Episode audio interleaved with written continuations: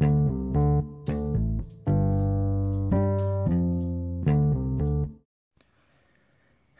guys. This is John Kim's podcast. Today, I'm going to um, share about the language. I make the comparison between um, Khmer, Khmer and English and Korean. Uh, the Chinese has an accent, so I accept that.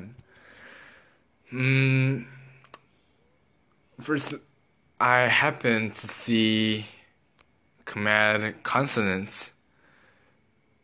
Uh, there has um, 33 consonants in Khmer. I was surprised about that.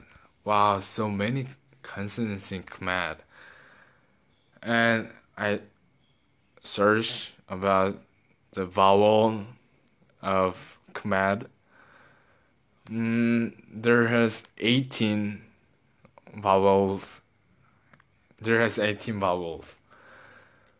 Um, in English, we have 26 total both um, consonants and vowels.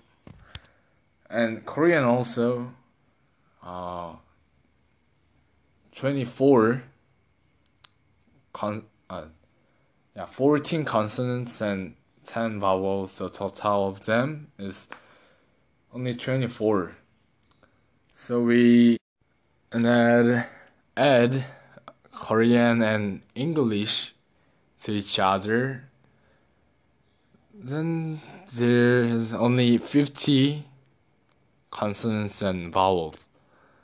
So it's less than Khmer.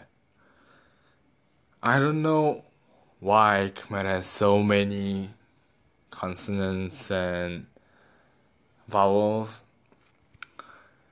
I think it's really hard to learn yeah, it's really hard. Mm, and I'm, yeah, I'm grateful about my language because it is, I think it's easy to learn. So I'm grateful about that.